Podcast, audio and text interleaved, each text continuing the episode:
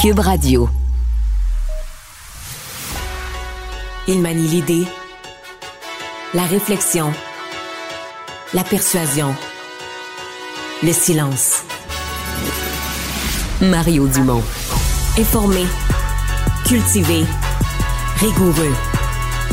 Il n'est jamais à court d'arguments. Mario Dumont. Pour savoir et comprendre. Bonjour tout le monde, bienvenue à Cube Radio. Euh, des journées de nervosité dans le monde bancaire. La semaine passée a fini aux États-Unis. En fait, euh, on était vraiment dans le domaine des technologies. la Silicon Valley Bank qui avait fait faillite. Ensuite, la Signature Bank. Euh, il n'y avait pas eu de faillite de banque aux États-Unis depuis la crise financière de 2008-2009 où Lehman Brothers avait fait faillite à ce moment-là. Et là, ben, autre affaire, ça s'est passé pour nous un peu durant la nuit en Europe. Crédit Suisse, là, des grandes banques du monde euh, qui, euh, écoutez, les, actions de Crédit Suisse avaient déjà perdu 80% de leur valeur dans la dernière décennie ou à peu près. Mais là, aujourd'hui, l'action de Crédit Suisse est descendue en bas de 2 piastres. Euh, Crédit Suisse, donc, qui n'a pas eu l'appui qu'on espérait du côté de l'Arabie saoudite, où on était rendu là à espérer de l'investissement de sauvetage de l'Arabie saoudite. Et quand les Saoudiens ont dit non, ben le Crédit Suisse, c'est qui est maintenant en difficulté. On joint toute l'équipe de 100% Nouvelles immédiatement. 15h30, c'est le moment d'aller retrouver notre collègue Mario Dumont. Salut Mario. Bonjour. Fiasco à la SAC, la pression se poursuit, les partis d'opposition, euh, c'est comme si on essayait de, chercher un des ou une coupable. On va écouter ce que le premier ministre François Legault avait à dire là-dessus. À ma part de responsabilité dans la mauvaise planification de la SAC et dans les prochaines semaines, je vais agir en conséquence pour m'assurer que plus jamais il y ait des files d'attente comme on a vu depuis une semaine ou deux. Mario, qui devrait être nerveux? Madame Guilbeault, Monsieur Kerr, le PDG de la SAC, conseil d'administration? Ben, je vais te rappeler l'ordre dans lequel les choses sont faites. Euh, c'est le Conseil des ministres qui nomme euh, et dégomme euh, les gens des sociétés d'État. Donc, sachant ça, qui est plus en danger, d'après moi, c'est celui-là qui est nommé et non pas celui qui nomme. Écoute. Euh, Monsieur Marcelet. oui, oui, la direction de la euh, SAC. Quoique Monsieur Marcelet, euh, bon, je pense qu'il vient de se planter avec la SAC. Il a toute une carrière. C'est l'ancien président de la Chambre des notaires. Moi, je l'ai connu à, cette époque-là. Mhm. qui a eu ensuite une brillante carrière. Il a été coroner, a été sous-ministre dans différents ministères. Il n'est pas arrivé à la SAC par accident. Il n'est pas arrivé par les voies partisanes. C'est quelqu'un qui a eu vraiment une brillante carrière. tu sais, est-ce que peut-être que si on entendait sa version, lui, il s'arrache les les cheveux, puis il dit Colin, et moi, les gens d'informatique m'ont dit tout est correct. Je leur ai posé la question 100 fois. tu sais, on, on le sait pas, là. ça arrive tellement souvent, des problèmes informatiques comme ça, que ça nous sort des mains. Euh, puis en plus, ben, il y, a tout le processus d'authentification gouvernementale. Ça, c'est pas le SAC. Ça, c'est vraiment Éric Kerr. Donc, moi, je pense qu'à la fin, François Legault veut garder tout le monde sur le qui-vive. Euh, je pense qu'il veut garder aussi sa réputation. Il l'a fait dans le secteur de la santé. Souviens-toi, c'est pas arrivé souvent là, au gouvernement des gens qui se font mettre dehors, mais après, pendant et après la pandémie, il y a des mm. PDG de CIS et CIUS qui ont, été qui ont été remerciés.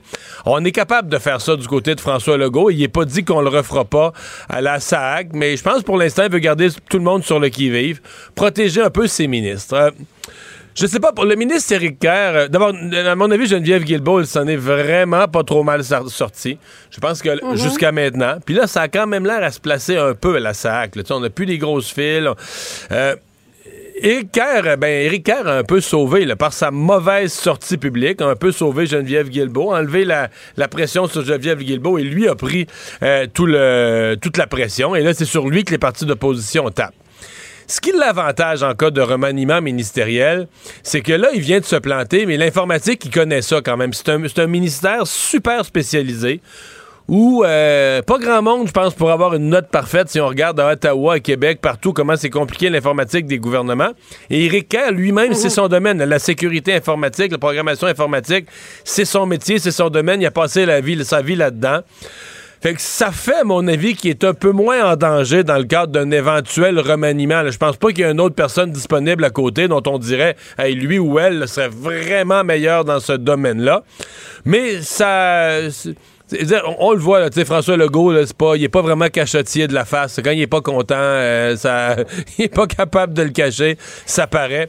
Et c'est évident que cette affaire-là, lui, là, de, l'inefficacité, voir du monde en fil, ça l'énerve au suprême degré. Mais il défend quand même ses ministres là-dedans. Et je pense que c'est ce qui le pousse à envoyer. lui, dans le fond, il prend, il prend le problème puis il met ses épaules des, des fonctionnaires de la SAC. Et d'ailleurs, M. Kerr vient de dire, concernant les impôts, il n'y aura pas de problème avec Clic Secure. Ça, ça, relève du, euh, revenu, euh, revenu, euh, revenu Québec. Alors, pour que tu en sois rassuré. Mario, la CAQ refuse cette motion qui a été déposée par les libéraux sur la liberté de presse. on va, ça fait beaucoup réagir. On va écouter ensemble ce que ça a donné. Je sollicite le consentement de cette Assemblée afin de présenter la motion suivante que l'Assemblée nationale déclare que la liberté de presse est un fondement de toute société démocratique, qu'il rappelle l'importance pour tout membre de l'Assemblée nationale d'éviter de remettre en cause ce principe en s'attaquant personnellement à des journalistes. Y a-t-il consentement pour débattre de cette motion? Monsieur le leader adjoint? Pas de consentement? Oui. Confirmation pour la liberté de la presse hier. Monsieur Fitzgibbon, étiez-vous sérieux de dévoiler les sources journalistiques hier? Non, ce que je disais, c'est que moi, je donne l'importance, quand on m'attaque, je donne l'importance à ceux qui, que je peux voir. Oui, mais les sources journalistiques, ça, c'est sacré, là. C'est votre métier, je suis d'accord avec vous. Moi, je donne pas d'importance s'il n'y a pas de source. Vous avez hier pour débattre euh, de la motion sur la liberté de presse? Non, alors, Mario, le dernier qu'on vient d'entendre, c'est M. Fitzgibbon. Ça fait suite à ce reportage du bureau d'enquête. Bon, Nicolas Lachance y a participé, Félix Séguin, Antoine Robitaille, samedi. Euh, sur M. Fitzgibbon, il y en a certains qui trouvent qu'il y a trop de pouvoir. Ce serait le seul ministre à pouvoir assister au Conseil des ministres avec son cellulaire. Et à la suite de, la publication de ce papier, M. Fitzgibbon a dit Moi, ceux qui me, m'aiment pas, mais qui veulent pas se nommer, je, n'accorde pas d'importance à, à, cette crédibilité, à leur crédibilité. Je sais que tu as fait un papier là-dessus, Mario, le mariage pour le meilleur et pour le pire. Euh, Es-tu toujours du même avis? Ben oui, tout à fait. Pourquoi, en fait, c'est la réponse à la question. Pourquoi euh, François Legault euh, vit avec Pierre Fitzgibbon avec les problèmes qui viennent avec. Puis mon, mon image, c'est le mariage pour le meilleur et pour le pire. Oui, c'est exactement euh, ce que je pense. bon, sur la motion, tous les jours, essentiellement, le gouvernement refuse trois motions. Là. Chacun, c'est comme devenu un jeu. Chacun des partis d'opposition fait une motion pour que le gouvernement la refuse, pour pouvoir dire, ah, ils ont refusé de parler des garderies, ils ont refusé de parler de ça ça vaut ce que ça vaut. Mais tous les jours, le gouvernement essentiellement refuse trois motions. Une des libéraux, une du PQ, une de Québec solidaire. C'est à peu près devenu la, norme. Euh, Celle-là, sur il y avait quand même quelque chose dans la euh, dans la motion des libéraux qu'un élu peut pas mhm. critiquer un journaliste et tout ça. Je veux dire, euh, moi, je suis dans un monde de liberté d'expression des deux bords. Les journalistes font leur travail, ils ont un travail à faire. Les journalistes ont le devoir de répondre aux questions de fait des journalistes. Mais moi, sincèrement, j'ai l'humilité quand j'écris une chronique, les élus de tout parti ont entièrement le droit de dire que c'est une chronique de merde, qu'ils sont totalement, totalement en désaccord. Je veux dire, la liberté d'expression va dans tous les sens et c'est pas interdit. Moi, quand j'étais en politique, j'ai critiqué les médias en masse, dans bien des cas qui me faisaient des des jobs terribles. Et, euh, j'hésiterai pas à leur faire si je retournerai en politique. Je vous annonce déjà mes couleurs. Quand un mhm. journaliste ou quand un médium ferait un job sale, je le dirais. Fait que tu sais, t'as le droit, là. T'es pas. Euh, c'est pas vrai, là. Je comprends que nous, dans les médias, on se voit. Non, on a un travail à faire, un travail d'information, de faire connaître les faits, de fouiller, euh, d'amener des points, de critiquer. Mais c'est pas vrai que les élus ont pas le droit de se, défendre ou de questionner. C'est juste que dans le cas de M. Fitzgibbon, la question est pas est-ce qu'il a le droit de commenter le travail du journal ou pas, etc. La question, c'est bien plus. Tu sais, dans le fond, à la CAQ, là, il est comme tout seul un peu dans son camp, toujours dans le trouble, euh, euh, en chicane avec un journal, etc.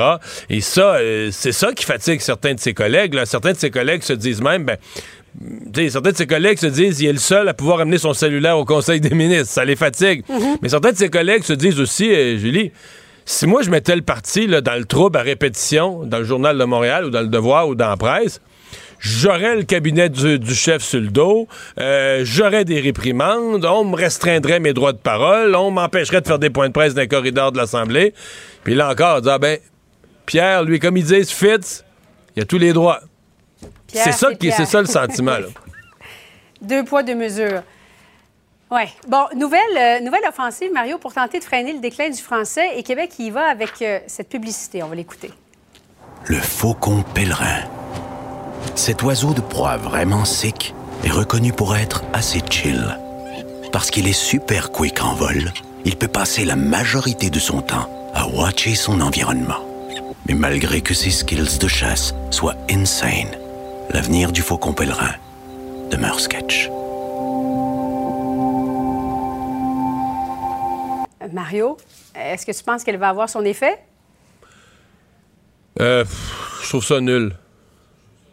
Ah oui? Ben, ouais. Pourquoi? Ben, je sais pas quoi.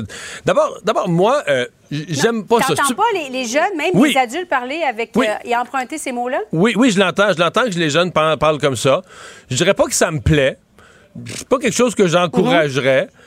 Mais moi, je pense pas que c'est ça la menace aux Français. Sincèrement, si tu me demandes la vraie menace aux Français, les jeunes qui parlent comme ça, ils parlent quand même français. Puis c'est pour moi, c'est pas la menace principale aux Français. Avec déjà, je trouve, trouve qu'on s'attaque pas à la bonne cible. Deuxièmement, je pense pas que ça va empêcher. Les jeunes vont trouver ça drôle. Puis troisièmement, c'est même pas vrai. Le faucon pèlerin a été enlevé il y a quelques années. là, des espèces en voie de disparition. fait que l'avenir du faucon pèlerin est même pas sketch. OK, fait que tu l'aurais wordé différemment. ouais. Ben non, mais en tout cas, Non, mais moi, ça me fait penser, Mario, parce qu'à Moncton, ils utilisent beaucoup le franglais. Et, et c'est saisissant parce qu'ils vont dire ça me fait mal, ça me faisait comme un scotch sur mon cœur. Et, et moi, quand j'entends les, les jeunes, même Ouais. les adultes, qui, qui empruntent l'anglais, qui le mélangent au français, ça me fait vraiment penser au, au chiac, au, au franglais. Je comprends un peu, mais, mais je- d'abord, je pense pas que c'est efficace. Je pense pas que c'est une campagne qui va, Mhm. qui va avoir euh, l'effet, euh, l'effet recherché. Euh, mais regarde, tu sais, une publicité, il n'y a rien de plus subjectif que ça. Moi, je la regarde, elle me touche pas. Je pense qu'elle va toucher encore dix fois moins les jeunes qui parlent comme ça. Et puis, euh, ben, je pense pas. En plus, moi, si tu me demandes, je regarde les statistiques, puis je les ai étudiées, là, les statistiques de l'Office de la langue française, le français au travail, la langue maternelle, l'immigration, quelle langue adoptent les nouveaux arrivants. Moi, je vois plein de zones de danger pour l'avenir du français. Moins cela. Je, je répète, j'aime pas ça que les jeunes parlent comme ça. Si tu me disais il y a une solution miracle pour repartir la tendance de l'autre bord, là, je dirais oui. Ouais. Mais là, à mon avis, c'est un, c'est un gros coup d'épée dans l'eau. là. C'est le faucon pèlerin Dans qui l'eau. saute puis la souris, la souris se tasse à la dernière minute. Euh, Marion, en terminant, Silicon Valley euh, Bank fait faillite. Euh, là, cette fois, c'est le groupe bancaire Crédit Suisse en Europe qui connaît d'importantes difficultés financières. Est-ce que toi, ça t'inquiète? Je sais que tu es Ouais, économiste de formation. Oui, oui, oui. Ouais. Non, c'est tannant. Mais je veux dire, c'est parce que euh, l'argent est les banques. Là, fait qu'il n'y a rien sur le plan financier, puis il n'y a rien Mhm. sur le plan de la stabilité économique qui est plus inquiétant que les banques. Crédit Suisse, je lisais ce matin, tu sais, Lehman Brothers, la banque qui avait pété aux frettes, qui avait parti la crise financière en 2008-2009, là, Mhm. ben. Je pense que Crédit Suisse, c'est huit fois plus gros. Bon, ben, remarque, Crédit Suisse n'a pas encore viré à l'envers, mais un matin, les actions de Crédit Suisse se vendaient en bas de 2 piastres l'action. Euh, c'est une banque qui a pris des risques depuis des années, qui va assez mal. C'est pas, le- le- c'est pas d'hier que ça va mal, mais là, ce matin, ce qui a mis le feu aux poudres, c'est qu'il y avait une... euh, il espérait être sauvé, être refinancé Crédit, Crédit Suisse par des nouveaux actionnaires saoudiens. Puis quand les Saoudiens ont dit, nous autres, on est rendu à 9% 9,5% dans la banque Crédit Suisse, Ouais, ça va être tout. tout pour le moment. Euh, ça a fait paniquer les marchés, là, qu'ils soient pas refinancés. Donc, euh, ouais, écoute, les marchés sont hyper euh, nerveux. Euh, la seule affaire, là, pour, si je peux euh, faire tout un chemin pour les détenteurs de prêts hypothécaires ici, ça Oui. diminue encore probablement. Là, tout le monde capote. On a peut-être trop augmenté les taux d'intérêt. On est en train de faire sauter le monde bancaire. Donc, la probabilité que vos taux d'intérêt sur vos hypothèques augmentent encore cette année au Canada, qui était déjà faible parce que la Banque du Canada l'avait dit, à mon avis, est encore plus faible. Peut-être même qu'on peut rêver à des baisses plus tôt que prévu, parce que là, les banques centrales se disent qu'on est peut-être allé un peu loin. Oui, on va voir avec la Fed mercredi prochain. Ouais. Merci beaucoup, Mario. Au Bon revoir. après-midi à toi. Salut. Mario Dumont. Probablement capable de vous battre à n'importe quel jeu de société tout en débattant des enjeux de société. L'exercice lui-même Mario Dumont. va faire sortir plus de vérité sur ce qui s'est véritablement passé à ce moment-là. Gérez donc ça, s'il vous plaît. Isabelle Maréchal. Mais c'est parce qu'à un moment donné, si on paye pas tout de suite, on va payer tout à l'heure. La rencontre, Maréchal Dumont.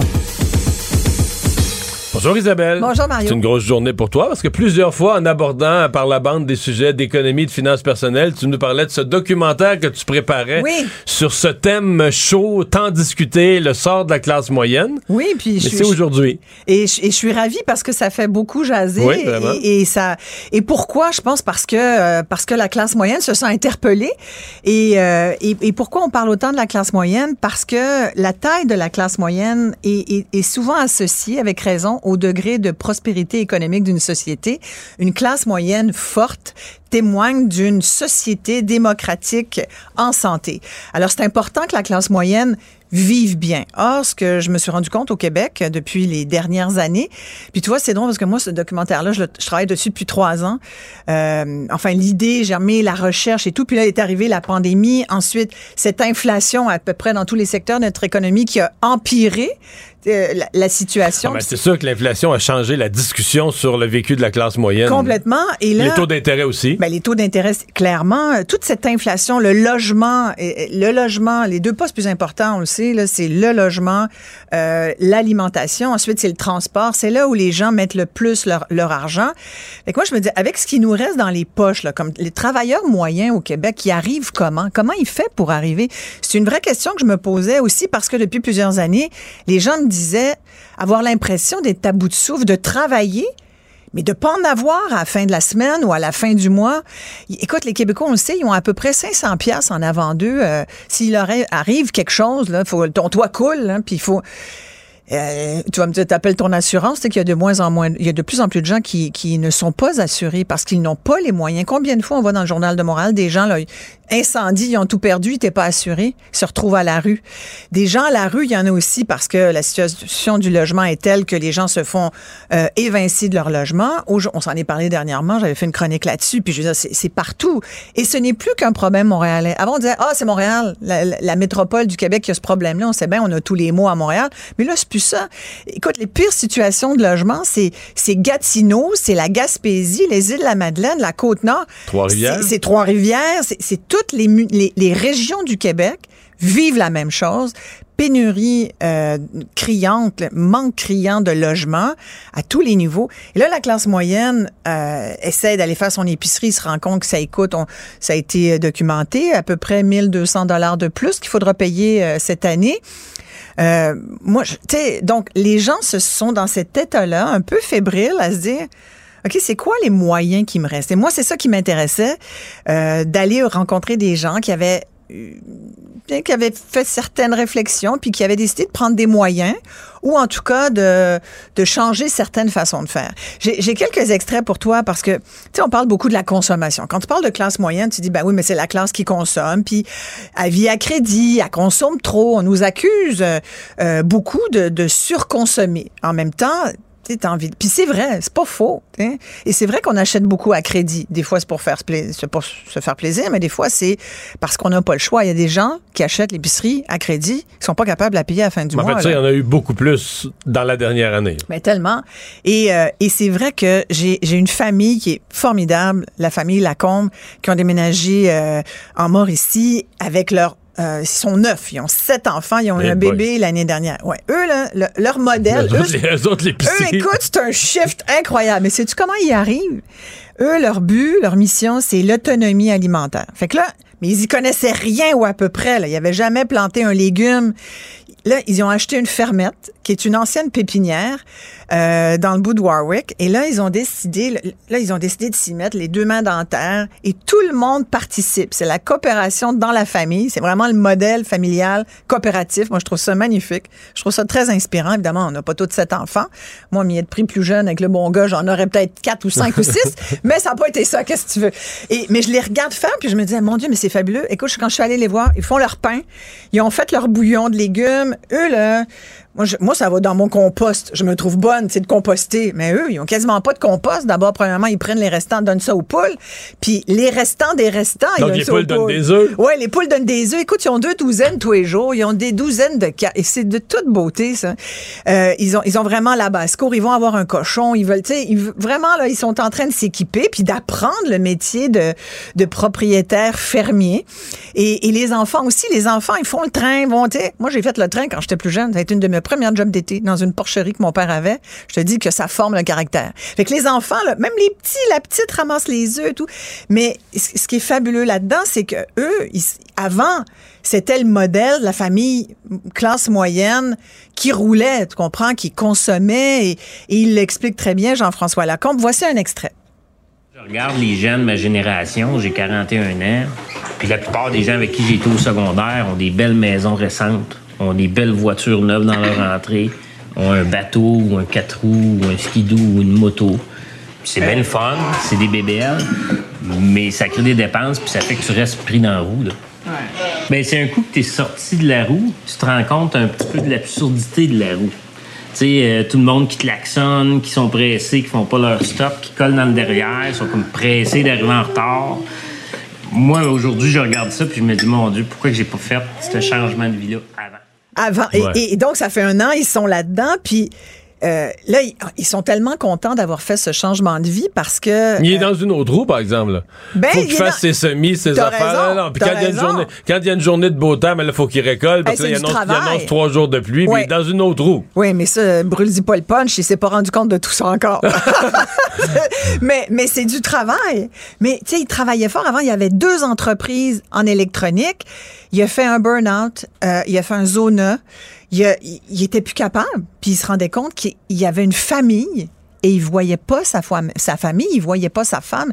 Là, aujourd'hui, tout le monde est plus heureux. Euh, puis en même temps, il, il voit malgré tout, puis il fait du télétravail euh, de leur maison. Alors c'est sûr qu'aujourd'hui, avec la pandémie, ce modèle-là, il est plus possible. Parce qu'avant, Imagine faire du tra- travail de chez vous, de ta ferme. On t'aurait dit, ben non, il faut que tu ailles au bureau, là, tu pourras pas fonctionner de même. Mais là, il y a deux emplois, il est gestionnaire de communauté pour deux entreprises. Ça marche, ces affaires. Mais en même temps, ça ne l'empêche pas de regarder la situation et voilà ce qu'il en pense. Parce que quand je regarde mes enfants qui grandissent, leur estomac qui suit la courbe, puis l'inflation qui suit la même Moses de courbe, je me dis si je fais pas pousser assez de tomates, ça va être dans, le- dans le tantôt. Fait que euh, c'est ça. Ouais. Fait, fait qu'on dit. Ouais. Fait que tu vois, mais, mais c'est c'est intéressant, mais c'est pas. Par exemple, cette famille, il y a plusieurs modèles dans le documentaire euh, Les moyens de la classe moyenne. Ça, c'est un modèle. Évidemment, ça peut pas convenir à tout le monde. Toi, c'est le modèle euh, un peu agricole, tu sais, que tu as connu avec ta Ouais. famille, qu'on a perdu. Moi, ça m'avait frappé parce qu'à un moment donné, j'avais interviewé des enfants dans une école, je leur avais demandé euh, nommez-moi des sortes d'oiseaux. Puis ils m'avaient nommé les oiseaux de McDo. C'est pas une espèce, ça, les oiseaux de McDo. Ça, c'est des mouettes qui vont ramasser les frites que le monde mange pas. dans les OK, c'est ça qu'ils appellent les oiseaux de McDo, c'est les goélands oiseaux- qui mangent dans la Ouais, poubelle. écoute, C'est pas les poules, les oies, les canards, là. Non, c'était pas ça du tout. Fait que là, tu dis, est-ce que- est-ce que les enfants savent comment poussent des carottes, des patates, comment ça se. Est-ce que tu sais qu'une poule pondeuse fait un œuf par jour? Est-ce que tu sais comment ça marche? Les œufs, les, ça. les œufs, personne ne sait comment ça marche. Non. Moi, je- au Québec, de mon avis, tu à 95% qui savent pas comment faire pousser une patate. Sans doute, sans doute. Mais avoue, Mario, que c'est la base. Moi, je dis, c'est la base. Moi, écoute, mon père était ingénieur agronome vétérinaire. Moi, on est arrivé, tu sais, je l'ai raconté quelques fois, on est arrivé de France ici. Tu sais, quelle est la première chose que mes parents ont fait? Ils ont loué une terre chez un agriculteur euh, à, à Saint-Hilaire, au pied du mont Saint-Hilaire. Ils ont loué une terre. Puis, écoute, il y avait des espèces de vieux, euh, de vieux wagons de train. Il y avait, moi, je jouais là-dedans, tu comprends, j'étais petite, puis en même temps, j'étais corvée de ramassage de haricots l'été, de patates, de tomates, de tout ça. ça C'était du maraîcher. euh, c'était du maraîcher petit à la maréchale, m'a dit. Ouais. Puis on vendait pas ça. Non, c'était parce que mes parents sont des terriens. Ils sont, écoute, ils viennent de la Bourgogne, les deux mains dedans. Alors, OK, c'était pour votre consommation c'était personnelle, pour tout notre ça? consommation personnelle, parce qu'en France, on avait toujours eu des, des jardins. Les Européens, les Italiens qui vivent ici, qu'est-ce qu'ils font? Ils habitent la rue Saint-Denis ou, euh, ou Christophe Colomb. Ils ont un petit bout de terre entre euh, le pavé uni puis le trottoir. Ils vont mettre trois plants de tomates. Ils ont un balcon puis ils se mettent des plants de tomates ou des plants de piment, de poivron, de la salade, parce que ça fait partie de leur identité. De d'humain terrien. Mais ça, ça progresse quand même. Au... Et ça, ça s'en vient, t'as raison. Ça s'en vient, Ça là. s'en vient, mais là, il faut développer les méthodes, tu comprends? Ouais, Faut- parce que ouais, ouais, mais des fois, ta tomate, elle te coûte plus cher que celle que t'achèterais au magasin. Ça, c'est sûr. Mais, mais pourquoi, je te, je te parle aussi de cet exemple-là de mes parents, c'est que je me rends compte, à l'époque, ça me faisait suer, t'as pas idée. là. Puis je me disais, Hey, de- mais, et j'aurais dû, aujourd'hui, je regrette de pas avoir plus écouté les leçons d'agronomie et d'agriculture de mon père, parce qu'aujourd'hui, ben, je m'en servirais, tu comprends? Donc, faut qu'on apprenne sur le tas, mais on n'aura pas le choix. L'autonomie alimentaire, moi, j'y crois tellement, là. Écoute, on l'a vu avec la pandémie. La pandémie nous a montré à quel point nos chaînes alimentaires étaient dépendantes de l'approvisionnement de l'extérieur. Et là, on s'est ramassé, on s'est dit, Hum, comment on va faire?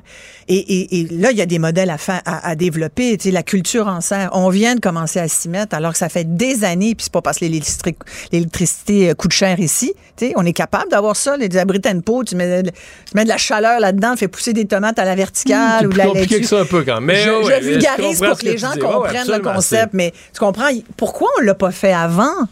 On dirait, tu sais, dans le documentaire, on est né, ce que je souhaite, c'est qu'il y ait une espèce de réveil, que les, les gens se rendent compte, si ça peut contribuer à ce que les gens disent, ah ouais, OK, on en est rendu là avec les commentaires des experts dans le docu et tout qui disent c'est maintenant là. En fait, c'était hier, mais comme on n'a rien fait, qu'on prétend, on a la tête dans le sang puis on regarde ce qui se passe ailleurs, mais on fait comme oh ben nous au Québec, on est bien chanceux, ça nous concerne pas.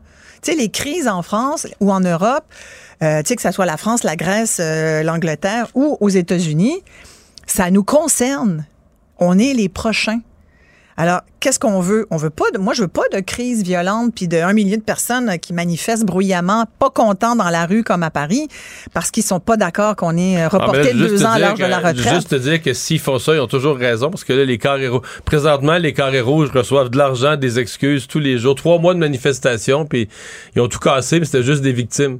Le reste de la société était coupable, puis eux étaient des pauvres victimes. Mais, mais c'est malheureux. Ben, c'est bien malheureux parce que. Mais il y a eu un début de quelque chose, là, remarque. tiens. Moi, je trouve qu'il y a eu un début de quelque chose, mais.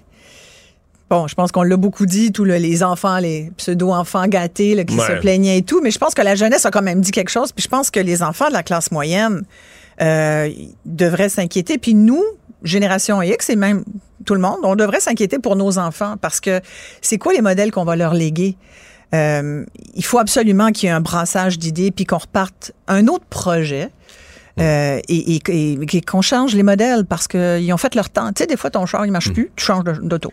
Fait que le début de le début d'une réflexion de société, parfois, Oui. c'est un documentaire. Ben oui, c'est, on est là pour ça. Je trouve que le documentaire est tellement fabuleux pour faire réfléchir. te reste à faire la promo. Euh, quelle heure, quand, Alors? Télé-Québec, ce soir, 20h. Après ça, il y a une petite discussion euh, dans les médias avec euh, Marie-Louise Arsenault. Puis les gens peuvent aller sur le site de Télé-Québec voir l'émission. C'est bien sûr en rediffusion. L'horaire est sur le site de Télé-Québec. Et vous pouvez suivre, bien sûr, sur iProd Média, le site d'iProd Média également. Il y a de l'info là-dessus. Ma boîte de prod. Fait que merci de- d'en parler. Puis je- j'espère que les gens vont le regarder avec leurs enfants. Oh, en famille? Ben oui, c'est un, tu, sais, tu te regardes ça en famille, puis tu commences à no- donner des notions de finances personnelles à tes, à tes enfants. tu sais. La notion d'économie. tu sais. Pourquoi tu t'achèterais quelque chose? Tout de suite? Peut-être que tu peux repousser ton besoin. Moi, je dis ça souvent. ça- Repousser son besoin, c'est très bon, c'est très enfants- économique. Moi, je suis d'accord avec toi, mais c'est pas ça que les enfants veulent entendre en Ben, 2023. non, mais tu sais quoi? Tu sais, on- je ferai une autre chronique là-dessus sur le travail des enfants. Moi, c'est un dossier qui m'intéresse vraiment beaucoup. Puis j'ai des opinions là-dessus, mais, mais, euh, mais je pense que ça va peut-être être intéressant de voir. C'est les enfants. Moi, mais quand les enfants ont commencé à travailler, c'est là qu'ils ont comme allumé que ah ok, voilà combien ça coûte. Ils sont devenus très très bons ensuite Tout à coup. calculer. Effectivement. Ouais. Merci Isabelle, bonne chance ce soir. Mario Dumont. Sous ses airs sérieux, se cache un gars qui ne se prend pas au sérieux. La dernière année n'a pas été facile dans le secteur technologique. Remarquez, vous allez me dire, les années d'avant avaient été complètement folles. Les actions montaient des compagnies, des Apple, Microsoft, Netflix, euh, nommez-les toutes, Google, c'était la folie, Amazon encore plus. Euh, mais là, c'est le ralentissement, c'est les mises à pied par dizaines de milliers, euh, comme un peu un choc dans le secteur technologique. Les actions en bourse ont pris des débarques, là, dépendamment de laquelle, 25, 40, 50, 60% au cours de la dernière année. On a euh, quand même une grande entreprise de technologie, peut-être méconnue, euh, qui a son siège social à Montréal et qui semble euh, s'en sortir pas mal du tout. L'entreprise en question s'appelle Watch Mojo, une société web qui n'est pas, cherchez-le pas en bourse, qui est à capitaux privés. avec nous pour en parler, le fondateur, président de Watch Mojo, Ashkan Karbas Frouchan. Bonjour. Bonjour. Bon, euh, parlez-nous d'abord de votre entreprise. C'est euh, connu, euh, je pense, des, peut-être des plus jeunes, des, des gens qui regardent beaucoup de vidéos en ligne? Oui, en effet, on est surtout une compagnie de médias. On produit du contenu. C'est clair qu'on on déploie beaucoup de technologies pour développer, distribuer le contenu, mais on est surtout une, une, compagnie de médias. OK. Puis c'est ça. Puis la plupart des gens nous retrouvent sur Snapchat, sur YouTube, TikTok, Facebook, etc. Et vous faites beaucoup de contenu, euh, des, par exemple des top 10 de, de, de, films, de scènes, des top 10 de toutes sortes de choses. Donc des contenus qui sont comme euh, intéressants à, regarder, que les gens vont être curieux d'aller voir. En effet, exactement. Surtout sur le monde du divertissement, des films, la télévision et la, la musique. Les jeux vidéo. Euh, Avez-vous eu à faire des licenciements dans la dernière année? Non, mais écoutez, je pense que quand vous décrivez la situation des Google, de Facebook, etc. C'est quand même euh, des compagnies qui se retrouvaient à une extrême. Puis comme vous l'avez dit, c'est quand même, euh, disons, l'enjeu, c'était de grandir à, n'importe quel coût. Puis c'est également des gestes offensifs d'accroître leur part de marché, leur revenu, mais également défensifs. Alors si tu es Mark Zuckerberg chez Facebook, tu vas peut-être embaucher euh, quelqu'un afin qu'ils ne vont pas travailler chez Google. Alors, c'est pas juste offensif, mais c'est également défensif pour prévenir ses concurrents d'embaucher de, les, disons, les, meilleurs. Mais qu'est-ce qui arrive après une décennie, c'est que tu as beaucoup de personnes qui font pas grand-chose. Alors, euh, je dirais que pendant euh, les 2010, quand les taux d'intérêt étaient plus ou moins zéro, euh, il n'y a pas vraiment un coût à cet égard. Mais dans la hmm. dernière année, je pense que, disons, tout l'univers a changé. Puis maintenant, c'est pas nécessairement euh, on valorise pas la croissance à n'importe quel coût, alors ça prend un peu plus de discipline. Puis je pense que ce que vous voyez, c'est un peu euh, une réalisation que les compagnies de technologie, euh, ils vont pas être valorisés différemment. Alors on va on va mettre l'emphase sur la rentabilité. Alors pour eux, c'est quand même un autre univers. Même dans notre euh, dans notre secteur de médias, hein, on voyait des compagnies comme Vice, originalement de Montréal, comme BuzzFeed, euh, qui également euh, ils avaient comme euh, un objectif de grandir, de grandir, de grandir. Alors, ils ont embauché beaucoup trop de personnes. Et c'est des compagnies de médias qui n'ont pas vraiment besoin de, des milliers d'employés. Mais tout à coup, ils se sont retrouvés avec des milliers d'employés et eux également euh, ont été forcés à donc, faire des ajustements euh, à leur, euh, hmm. à leur euh, nombre d'employés. Ajustement étant mis à pied par la force des choses. Exactement. Nous, dès le début, euh, donc, mon épouse et moi, on a démarré la compagnie en 2006. Euh, on a embauché des jeunes euh, afin de développer un peu l'équipe de gestion. Euh, ça a toujours été un peu plus un esprit familial. Maintenant, c'est clair qu'après 15, 16, 17 ans, on a plusieurs employés qui sont avec nous pour 10, 15, 16 ans. C'est un peu particulier. Vous avez combien d'employés en tout? On a environ une cinquantaine à temps plein, mais on a beaucoup de pigistes euh, aux États-Unis, en Angleterre, parce qu'on produit beaucoup de contenu, euh, surtout anglais, mais également français, espagnol, etc. Alors, en tout, on est peut-être 200 personnes, incluant les, pigistes euh, globales, mais on est environ 50 personnes, la plupart à Montréal, mais partout au Canada.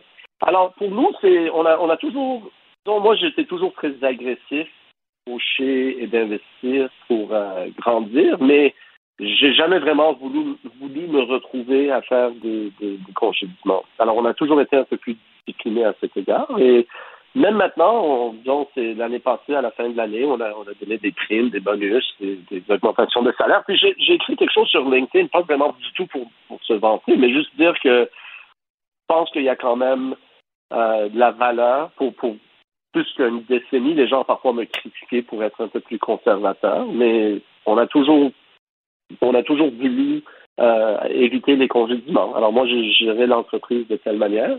Euh, puis maintenant, c'est un peu bizarre de voir un peu de changement de, philosophie, de gestion. donc, c'est normal comme ça. C'est normal de vouloir être rentable et Oui, oui. Mais, mais euh, vous avez parlé de la, de la décennie dans les technologies ça a été fou à tout point de vue. C'est-à-dire qu'autant les entreprises, vous avez dit, vous voulez vivre une croissance extrêmement agressive, euh, des acquisitions. En même temps, ces entreprises-là étaient financées, leurs actions gagnaient tellement de valeur que ça leur donnait du, capital, ça leur donnait une capitalisation boursière. Euh, leurs revenus ont explosé, les populations étaient au rendez-vous. S'ils avaient besoin d'emprunter, les taux d'intérêt étaient au plancher, étaient presque à zéro. C'était, une décennie complètement folle. Donc, pour vous, ce, ce qu'on vit depuis un an, c'est juste un rajustement, un, retour, incluant les congédiements, c'est juste un retour à la normale, à des, des nombres d'employés qui sont un peu plus proportionnés à leurs véritables besoins? Oui, en effet, mais je dirais que la différence, comme vous l'avez dit au début, c'est que c'est pas comme une compagnie qui est, qui est euh, sur la bourse c'est clair que tu vas faire, euh, tu vas avoir une philosophie de gestion un peu différente. Parce que tu dois, à la fin du mois, tu dois gérer la compagnie pour que tu sois rentable et pour que n'aies pas avoir de faire des décisions un peu euh, difficiles à, congédier des gens. Mais, mais l'autre chose, je dirais que c'est pas juste la décennie, je dirais que c'est le, le siècle du 21e siècle où c'est vraiment, on a mis l'emphase sur euh, Wild Wild West. C'est quelque chose de nouveau. Alors, il y avait juste une, une emphase sur euh, la croissance. C'est surtout ça. Mais je dirais que ce qui s'est passé avec l'inflation, la guerre en Russie-Ukraine et euh, juste le changement, donc euh, maintenant, je dirais qu'on est rendu un peu plus dans un, disons, dans un, dans une ère qui est un peu plus historiquement normale, mais il y a une expression qui dit que, si vous permettez, je vais le dire en anglais, que greed is permanent, fear is temporary. Alors moi, je pense qu'à la fin de cette année, on va voir un peu un retour à la normale, la normale qui va être encore une fois, taux d'intérêt vont baisser un peu. Je pense pas qu'on va revoir les taux à 0 mais les taux vont probablement baisser un peu. Et on va voir encore une fois que go, go, go. Euh, puis je dirais une chose que les Google, les Meta, les, euh, toutes ces compagnies qui font des congédiements, c'est clair que ils vont devenir encore beaucoup plus forts, ils vont devenir beaucoup plus féroces. Puis c'est vraiment, ils font des ajustements qui vont les rendre encore plus euh, powerful euh, dans, dans, les années 2020-2030. Mais euh, vous, vous, vous, vous, pourriez lever du capital, accélérer peut-être votre croissance en, en allant sur le marché boursier, en rendant votre compagnie publique, en levant des capitaux sur le marché boursier. Ça vous passe pas par la tête? Oui, mais mon background, c'est la finance. Alors, c'est pas quelque chose que j'ignore. C'est c'est pas exclu. On a des conversations. Ouais, c'est pas exclu, mais je dirais que, euh, disons, c'est means to an end. Alors, la, croissance, on n'a pas besoin nécessairement du capital. Euh, on a beaucoup de produits, on a beaucoup de stratégies euh, qu'on va démarrer depuis quelques mois qui vont quand même changer l'envergure de l'entreprise. Mais c'est clair que c'est des conversations qu'on a un peu tout le temps. Euh, puis quand le temps est je dirais, correct. Quand je pense que l'organisation est prête, c'est quelque chose qu'on va visiter. Euh, mais c'est pas comme si on est euh, on est pour ou contre, mais c'est un détail. C'est pour nous la stratégie, c'est pas aller juste avoir du capital. C'est des produits, c'est la stratégie, c'est les employés, c'est les usagers, etc. Il y a, euh, là, on parle de mise à pied, mais il y a un problème présentement au Canada, entre autres dans le secteur des technologies, c'est de garder sa main-d'œuvre. Euh, est-ce, que, est-ce que vous avez problème avec ça? Est-ce que vous dites que vous avez des gens quand même avec qui vous travaillez depuis très longtemps? Vous m'avez dit ça plus tôt, mais est-ce que vous avez un problème à garder votre main-d'œuvre, à garder votre monde euh, ces années-ci? Non, pour la même raison. Je dirais que Dès le début, j'ai toujours traité un peu. J'aime pas l'idée de dire qu'une compagnie, c'est une famille. Quand même, en 2006, un monde différent. On parlait beaucoup plus de, l'école de, pensée de Jack Welch, qui était shareholders, shareholders only, les actionnaires. Moi, en 2006, quand je parlais un peu de comme stakeholder euh, mindset, de mettre les gens avant les profits, c'était un peu comme banal. C'était des gens pensaient que j'étais un voyou, mais comme maintenant, c'est rendu de plus en plus normal de dire que, hey, c'est les employés, c'est les clients, mais comme il y a 15-16 ans, quand je parlais comme ça, les personnes pensaient, que j'étais comme un socialiste, mais j'étais comme un capitaliste efficace, je dirais. Mais tout pour dire que on a toujours, même quand on n'était pas rentable, comme mon épouse et moi, il y a 20 ans, on a hypothéqué notre maison pour garder des employés au lieu de les licencier. Alors, c'est toujours une, philosophie très différente. Euh, puis on a toujours, même quand on n'était pas rentable, on donnait des petits bonus, on donnait des, augmentations de salaire, même quand l'inflation était à 2 des, des salaires augmentés à 6, 7, 8% Euh, même l'année passée, ils ont, euh, ont donné des augmentations de salaire de 5 à 25 des bonus. Ah ouais. Tout le monde, ouais, quand tout le monde dans notre industrie disait tout bad, euh, on congédie les gens. Alors pour moi, disons, j'ai toujours eu une philosophie un peu différente. Euh, alors on gardait les gens.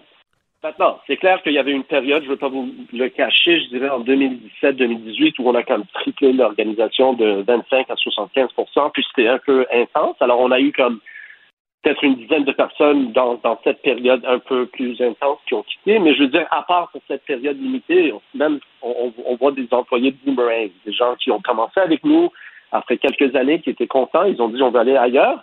Puis maintenant, c'est drôle, on a peut-être une dizaine de personnes qui sont retournées. Je me disais, euh, tu sais, euh, je suis allé ailleurs, j'ai vu que, tu sais, the grass is not greener on the other side. Y a-tu un, un rôle pour moi? Puis je dis toujours que si, if you don't blow up the bridge, si tu es diplomate, si tu quittes, euh, disons, correctement, la porte va toujours être ouverte pour toi. Alors nous, on n'a pas vraiment eu ce problème.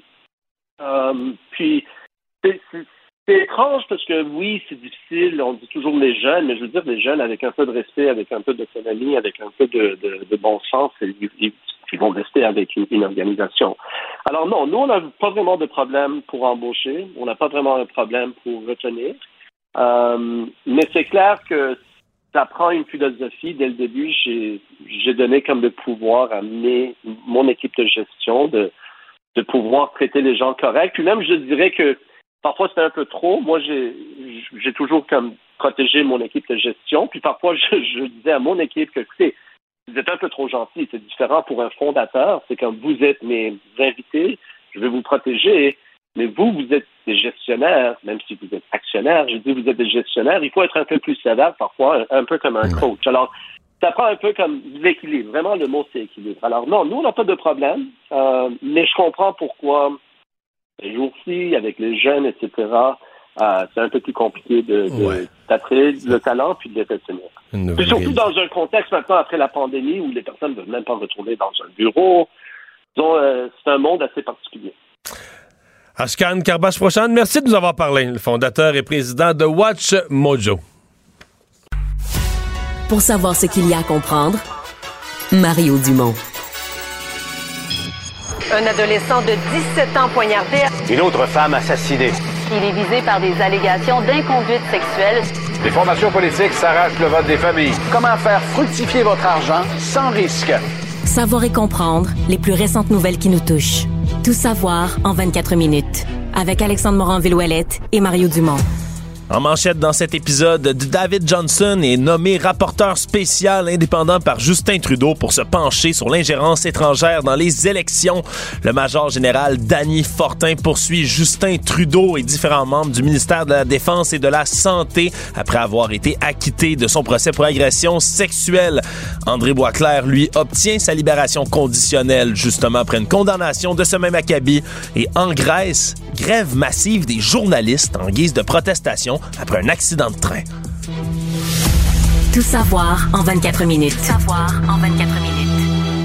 Bienvenue à Tout savoir en 24 minutes. Bonjour Mario. Bonjour. Alors il pleut des nouvelles de dernière Oui, minute, oui, de oui. dernière heure. On Tout a un rapporteur spécial. On a un rapporteur spécial, puis pour nos auditeurs qui se disent que- qu'est-ce que c'est ça, un rapporteur spécial? Ben, c'est la promesse de M. Trudeau. La promesse de Justin Trudeau face à la pression des oppositions qui lui demandaient de lancer une enquête complète, Parce que les gens en général vont dormir mieux ce soir parce que là, les gens attendaient ça va être qui le rapporteur spécial, ça va être qui, ça va être qui. euh? Ben, peut-être, hein, des gens qui sont fébriles face à cette décision-là. Je pose la question, Ben, peut-être pas non plus. Ben, c'est finalement l'ancien gouverneur général David Johnston qui va avoir la tâche de déterminer, donc, si oui ou non, il va y avoir enquête publique indépendante sur l'ingérence étrangère dans les élections. Ça peut sembler mélangeant, mais il y a un poste pour déterminer s'il doit y avoir une enquête sur les ingérences. Donc, Ouais, il doit faire des recommandations sur la, le meilleur, euh, la meilleure manière de donner suite à tout ça. Ouais, et là du côté là du communiqué du gouvernement qui est tombé en même temps que cette nouvelle, on dit que le gouvernement canadien va respecter ses recommandations publiques qui pourraient comprendre donc une enquête officielle, une révision judiciaire ou autre processus d'examen indépendant. Ils disent qu'ils vont les mettre en œuvre, peu importe quelle décision sera prise. On dit aussi qu'il y a des consultations sur cette nomination-là précise qui ont été menées auprès de tous les partis de la Chambre des communes. Donc, est-ce qu'il y a vraiment eu entente entre tous les partis On pour nommer M. Johnston? consultation. Oui, consultation. Et non pas euh, accord. Il risque d'y avoir quand même. Par là, contre, les conservateurs sont un peu mal pris avec ça parce que M. Johnson, c'est celui qui avait été nommé gouverneur général par les conservateurs. Oui. C'est la nomination des conservateurs. Là, Ça avait été une nomination des libéraux de Justin Trudeau même. On aurait pu ouais, douter un là, peu plus. C'est la nomination de... Stephen Harper. C'est le choix de Stephen Harper pour être gouverneur général. Donc, on peut difficilement dire que c'est quelqu'un qui n'a qui, qui pas d'allure. Oui, et là, ça vient de tout juste de tomber. Donc, il faudra voir quelles sont les réactions des, des différentes oppositions face à cette nomination-là. Est-ce qu'il y aura accord sur le concept? Déjà qu'on réclamait là, de partout qu'il y ait directement une enquête indépendante sans qu'il y ait justement ce rôle de rapporteur spécial de nommer. Enfin bon, euh, Justin Trudeau qui par essaie contre, de couper la contre, euh, dans le communiqué euh, du, du, gouvernement, on dit dans une phrase qui m'apparaît quand même assez claire, assez limpide, qu'on va suivre les recommandations. Oui. Le gouvernement s'engage à aller dans le sens. Donc ils vont les mettre en œuvre, c'est ce qu'ils disent. C'est ça. Donc si M. Johnston disait euh, on ça prend une commission d'enquête sur l'ingérence, on le ferait. Oui. Donc, il faudra voir. Euh, c'est surtout l'autre question, Mario. Combien de temps ça va prendre avant de rendre un rapport de rapporteur spécial? Ça, c'est une autre question. Ouais. L'autre nouvelle de dernière heure, c'est une poursuite intentée par le major général Danny Fortin, lui qui avait été acquitté en décembre 2022 pour son procès d'agression sexuelle et là qui entame une poursuite au civil de 6 millions de dollars, poursuit non seulement le procureur général mais aussi Justin Trudeau lui-même, les ministres de la Défense, ministre de la Santé, le chef d'état-major Wayne Eyre et plusieurs fonctionnaires, donc une très grosse liste pour cette poursuite civile. Lui, on se souviendra, le major, le major Danny Fortin qui avait été nommé responsable de la distribution de vaccins contre la COVID-19 jusqu'en mai 2021. Ensuite, avait dû là, se retirer de son poste le temps que l'enquête se ouais, fasse. Il n'y avait pas eu vraiment le choix. Là. Quand les allégations sont tombées, il avait comme pas eu trop trop le choix. Et là, lui dénonce la gestion de son dossier, dénonce aussi la tenue de propos diffamatoires à son endroit. C'est ce qu'il juge. Donc, on a un peu de détails pour l'instant, mais ça risque de sortir là, dans les prochaines heures. Donc, grosse poursuite. Est-ce que c'est étrange pour toi qui cible Justin ben, Trudeau précisément? Oui et non. C'est-à-dire que tout le monde est mal pris là-dedans parce que, tu sais, mettons, des, des allégations d'agression sexuelle, c'est devenu tellement grave, tellement sensible que la pratique et la norme partout, c'est on pogne l'individu. De la minute qu'il y a une allégation, on n'a pas le temps de vérifier, de faire l'enquête, tout ça, on pogne l'individu puis on le jette en dessous de l'autobus. Oui. On le garoche. Là, il y a quand même eu procès, par contre. Ouais, ben c'est ça, mais là, il a été acquitté au procès. Donc, quand il a fallu de la vraie règle de preuve, au sens juridique du terme, il a été acquitté. Bon. Maintenant, là, lui, il dit, ben là, euh, moi, quand on m'a, quand on m'a euh, tassé de mes fonctions, quand on m'a enlevé, j'avais un rôle important, on, on a détruit ma réputation. C'est vrai.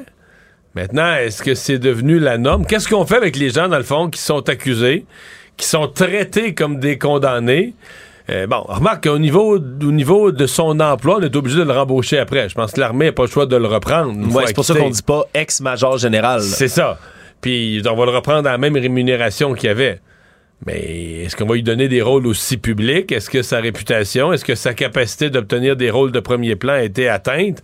On peut bien penser que oui. En fait, c'est c'est une cause intéressante. Puis là, ben lui, je pense que son avocat, il a dit, garde, là, ouais, il embarque tout le monde. Là. Tous ceux qui ont participé de près ou de loin à la décision, le premier ministre Trudeau, ah oui, même on les toutes dans la poursuite. Oui, puis c'est certain que ça, ça fait en sorte que c'est plus médiatisé aussi quand le premier ministre euh, du oui, pays est visé. Mais ça pourrait aussi, si c'est une cause au civil, au civil, là, et là, soit tu te fais poursuivre au civil, soit que tu payes le montant, on te dit que tu m'as causé tel montant de dommages, soit que tu payes le montant. Dès que tu payes pas le montant, ben, tu dis, moi, je suis prêt à aller à procès. Tu moi, je suis prêt à aller défendre qu'un individu me poursuit parce que j'ai brisé sa clôture. J'ai pas brisé sa clôture, je suis prêt à aller me défendre.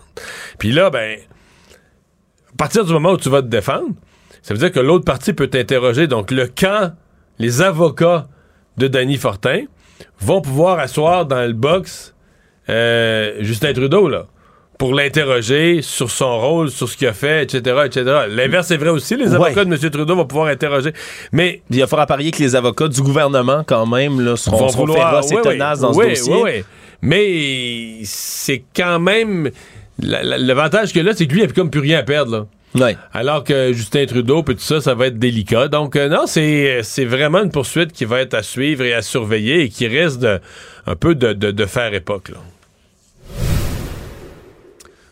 toujours dans les affaires judiciaires, André Boisclair, l'ancien chef du Parti québécois, qui avait été condamné à deux ans moins un jour de prison pour agression sexuelle, a obtenu aujourd'hui sa libération conditionnelle. Ça a été annoncé par la commission, justement, des libérations conditionnelles, après plusieurs refus qu'il avait essuyés, dont le dernier, 14 novembre dernier. On avait refusé de lui accorder sa libération en raison de la gravité des agressions dont lesquelles il était accusé. Et là, ce qu'on dit aujourd'hui dans le communiqué, c'est que c'est toujours des accusations graves qui ont été portées contre lui, mais qu'en quatre mois, il aurait cheminé, sa réflexion aurait évolué. Et donc, d'abord, il y a dû avoir un électrochoc parce que généralement, c'est la libération au tiers de la sentence. Donc, lui, il avait une sentence de deux ans, 24 mois, un tiers, c'est huit mois.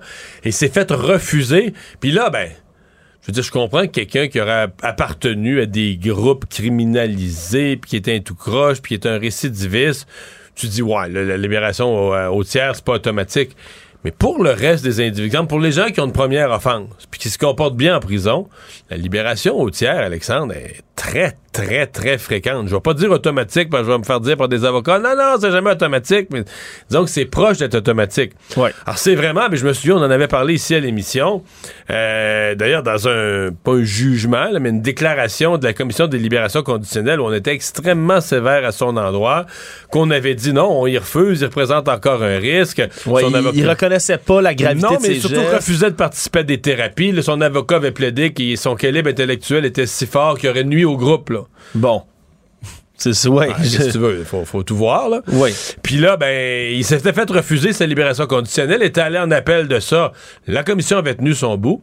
Et c'est pour ça, pour expliquer aux gens, c'est pour ça que finalement, il va sortir davantage à la moitié de sa peine euh, qu'au euh, qu'au tiers. Et donc, là, va être libéré. On se souviendra, il avait plaidé coupable d'agression sexuelle avec la participation d'une personne, agression sexuelle dans un deuxième cas pour des événements qui remontaient là, en janvier 2014 et novembre 2015. Donc, euh, est libéré là, officiellement l'ex-chef du PQ. Actualité. Tout savoir en 24 minutes. Québec va demander au corps de police de rendre des comptes chaque année et les interpellations aléatoires de leurs agents pourraient être mieux encadrées. Le ministre de la Sécurité publique, François Bonnardel, a déposé au Salon Bleu aujourd'hui son projet de loi qui réouvre la loi sur la police. C'est une première étape pour lui pour réformer le système policier et donc ces interpellations aléatoires dont il a été beaucoup question dans les dernières années en raison entre autres des allégations de, de profilage racial qui revenaient dans beaucoup de cas.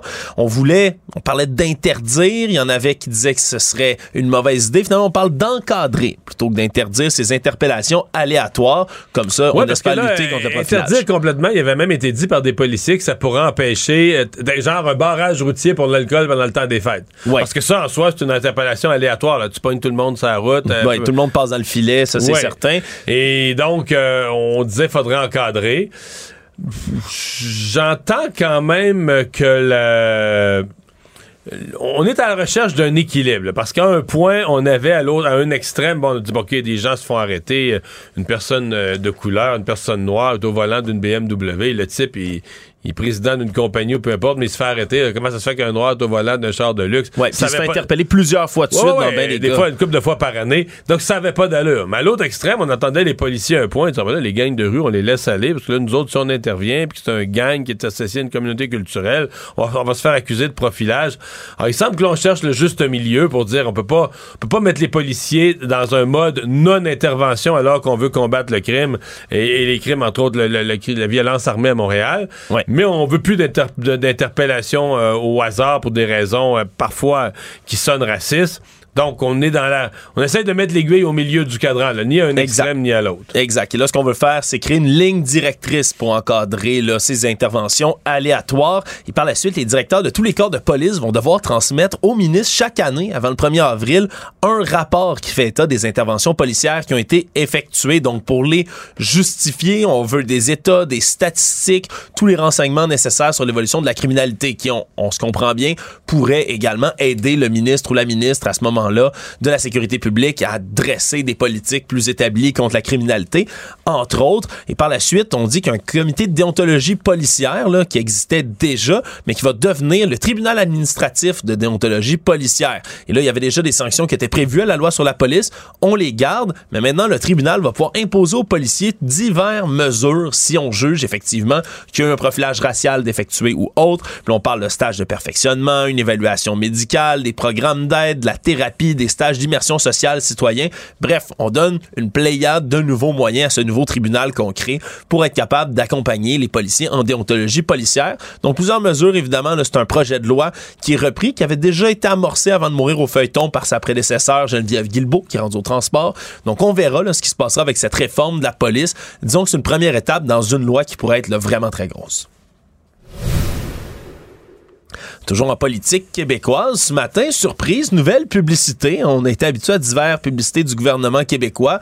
Il y en a qui ont, disons, qui ont fait, qui ont fait école. Là. Il y en a certaines qui ont, qui ont tenu l'attention pour les mauvaises raisons. On se des amis québécois là, qui, étaient, qui avaient Ça, été. pas terrible. Ça avait fait grincer des dents. Et celle-là fait encore une fois grincer des dents. Mario, on va commencer par l'écouter. Cette publicité publiée ce matin par Jean-François Roberge, le ministre de la langue française, qui parle du déclin du français.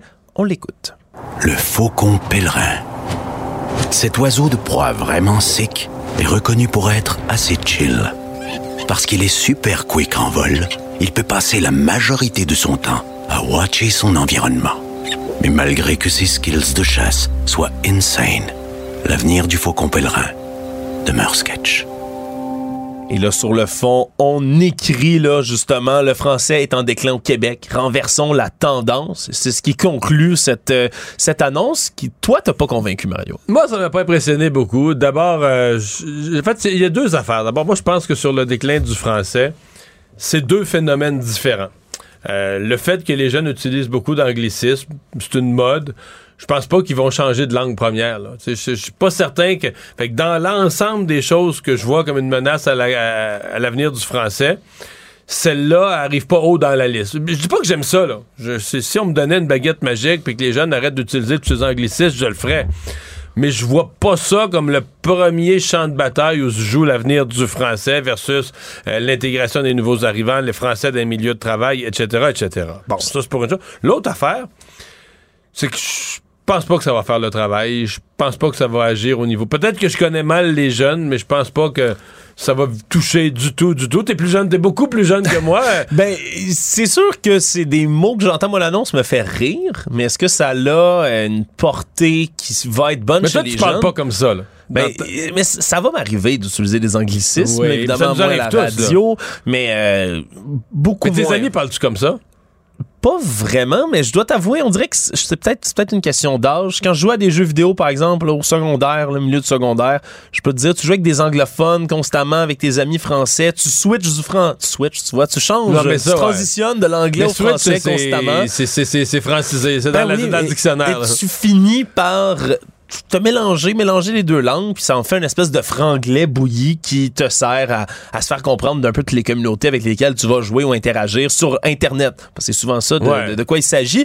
Mais la critique de la présidente du comité national des jeunes péquistes, Marie-Laurence Desgagnés, elle, c'est exactement des propos comme ça qu'elle reprend. Elle dit, elle déplore que ce soit une publicité qui caricature les jeunes, alors qu'on veut les intéresser à notre langue. Est-ce que d'entendre ça, ça va plutôt faire rire les jeunes, faire haha, c'est vrai que je parle un peu Mais comme c'est ça? sûr que ça, ça culpabilise. ben, ça culpabilise. En tout cas, il n'y a, pas personne de 50 ans qui parle comme ça. Ben, c'est vraiment les jeunes. là. Mais- Tu vises les jeunes. Oui, puis à ce moment-là, est-ce qu'on n'est pas mieux d'avoir une réflexion, par exemple, sur le système d'éducation qui a appris le français à ces jeunes-là? Ou qui est censé encadrer le français Ouais. de ces jeunes-là?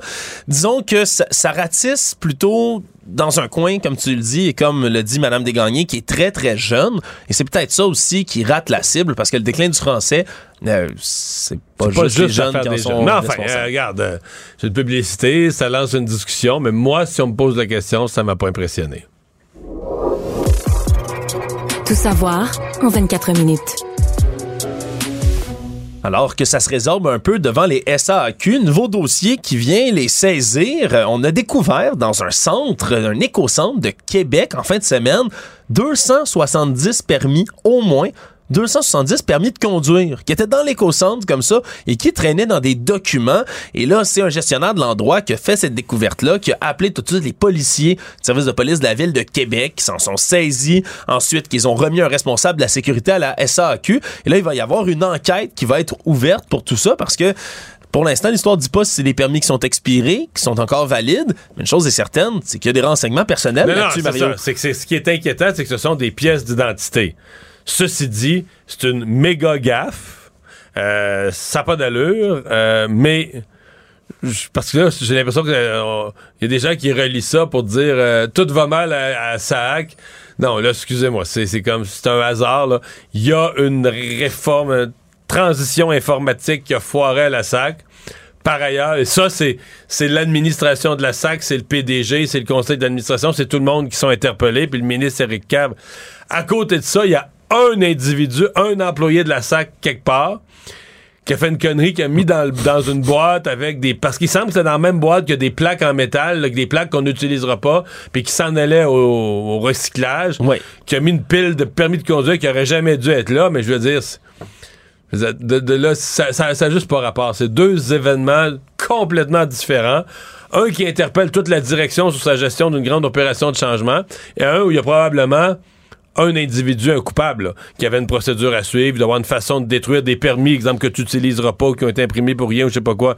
Il doit avoir une procédure pour les détruire. Elle n'a pas été suivie. Mais je pense pas que pour celle-là, tu puisses blâmer euh, toutes les VP, puis le président, puis tout ça. Quelqu'un, un individu a fait une gaffe. Et, peut-être, ce qui est drôle, c'est peut-être que si la SAC était pas déjà dans la controverse, là, on n'en parlerait même pas. C'est que l'employé au centre de, de l'éco-centre aurait dit, hey, ça devrait pas être là, les aurait remis, on les aurait détruits, on les aurait passés dans une déchiqueteuse, puis ça aurait jamais passé aux nouvelles. Mais c'est ça, c'est une leçon en communication. C'est qu'une fois que tu es au centre de la controverse, n'importe quoi d'autre qui t'arrive, les gens vont dire Ah ben c'est encore la sac, pas croyable, je vais donner ça aux journalistes. Non, mais c'est vrai. C'est qu'une fois que tu la face dans le carreau, puis que tu la discussion de la semaine ou la discussion du mois, ou la tête de turc du mois, là, ben tout ce qui t'arrive d'autre, il a rien qui va passer inaperçu. Résumer l'actualité en 24 minutes, c'est mission accomplie. Tout savoir en 24 minutes. Un nouvel épisode chaque jour en semaine. Partagez et réécoutez sur toutes les plateformes audio. Disponible aussi en audiovisuel sur l'application Cube et le site cube.ca. Une production Cube Radio.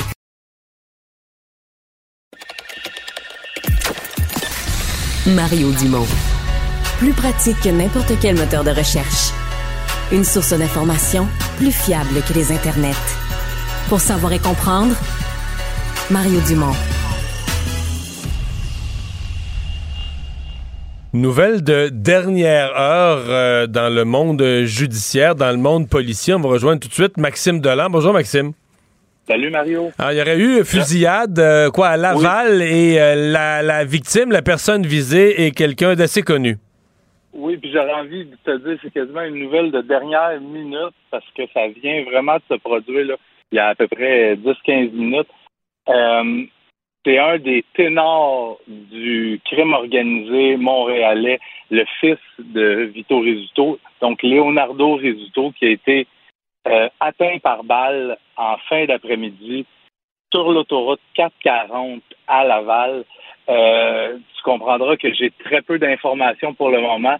Par contre, ce qui est confirmé, c'est que il y a quelqu'un, un ou des suspects, qui ont ouvert le feu sur Leonardo Rizzuto alors qu'il se trouvait vraisemblablement dans une voiture. Ce qu'on me dit, c'est que Leonardo. Est-ce qu'on sait dans quel quartier de Laval, dans quel coin? Euh, autour de 440 et euh, autoroute 13.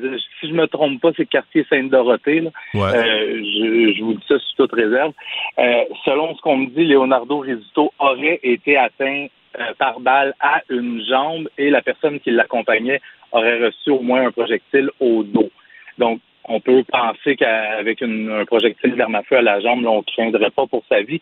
Par contre, c'est vraiment euh, c'est majeur comme, euh, comme événement. Oui, parce, qu'on se demande toujours en termes de déclencher une guerre des clans. Euh, est-ce qu'il lui était encore, est-ce qu'on le considérait encore aujourd'hui, en 2023, comme un chef de clan?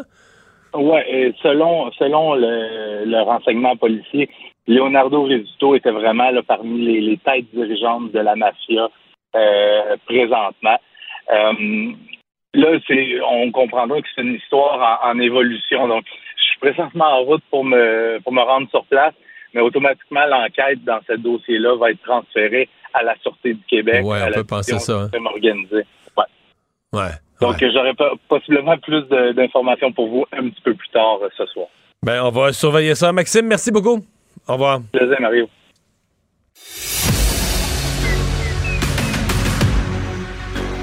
Emmanuel Latraverse. J'ai pas de problème philosophique avec ça. Mario Dumont. Est-ce que je peux me permettre une autre réflexion? La rencontre. Ça passe comme une lettre à la poste. il se retrouve à enfoncer des portes ouvertes. Là. La rencontre, la traverse, Dumont. Bonjour Emmanuel. Bonjour. Et voilà, nous avons un rapporteur spécial. Monsieur Trudeau a fait son choix. Est-ce qu'on parle d'un choix habile, en tout cas s'il s'agit de, de piéger un peu les conservateurs? Ben, c'est le choix évident. Quand tu penses au, climat puis au contexte dans lequel euh, M. Trudeau est coincé à nommer un rapporteur spécial, si tu veux mon opinion, il y avait comme deux options. Il y avait euh, un ancien gouverneur général ou un ancien juge en chef de la Cour suprême. Donc, il y avait Beverly McLaughlin que tu pouvais nommer ou David Johnston. Puis c'est habile de nommer David Johnston parce que de un. Mais des anciens gouverneurs généraux, il y en a d'autres, là.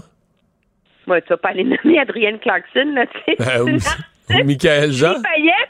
Hé, Michael Jean, qui s'y connaît vraiment, tu sais, qui a une expertise en droit, euh, en nuances. Euh, non, alors, c'est sûr que, je veux dire, tu prends pas une astronaute, tu prends pas une artiste, tu prends pas une journaliste, là, pour Mais, mais dans ce cas-ci, dans ce cas-ci, David Johnson, c'est que c'est aussi que c'est la nomination de Stephen Harper. Donc, c'est quelqu'un, je dis pas que c'est un conservateur, là, mais je dis c'est quelqu'un que les, qu'un gouvernement conservateur a déjà accrédité comme étant une personne de confiance.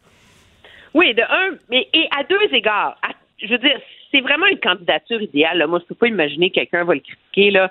Je veux dire, non seulement il a été prof de droit pendant un éminent professeur de droit pendant plus de 25 ans. Après ça, il a été nommé gouverneur général par euh, M. Harper. Et il est un gouverneur général qui a réussi à ne pas semer de controverse. Hum?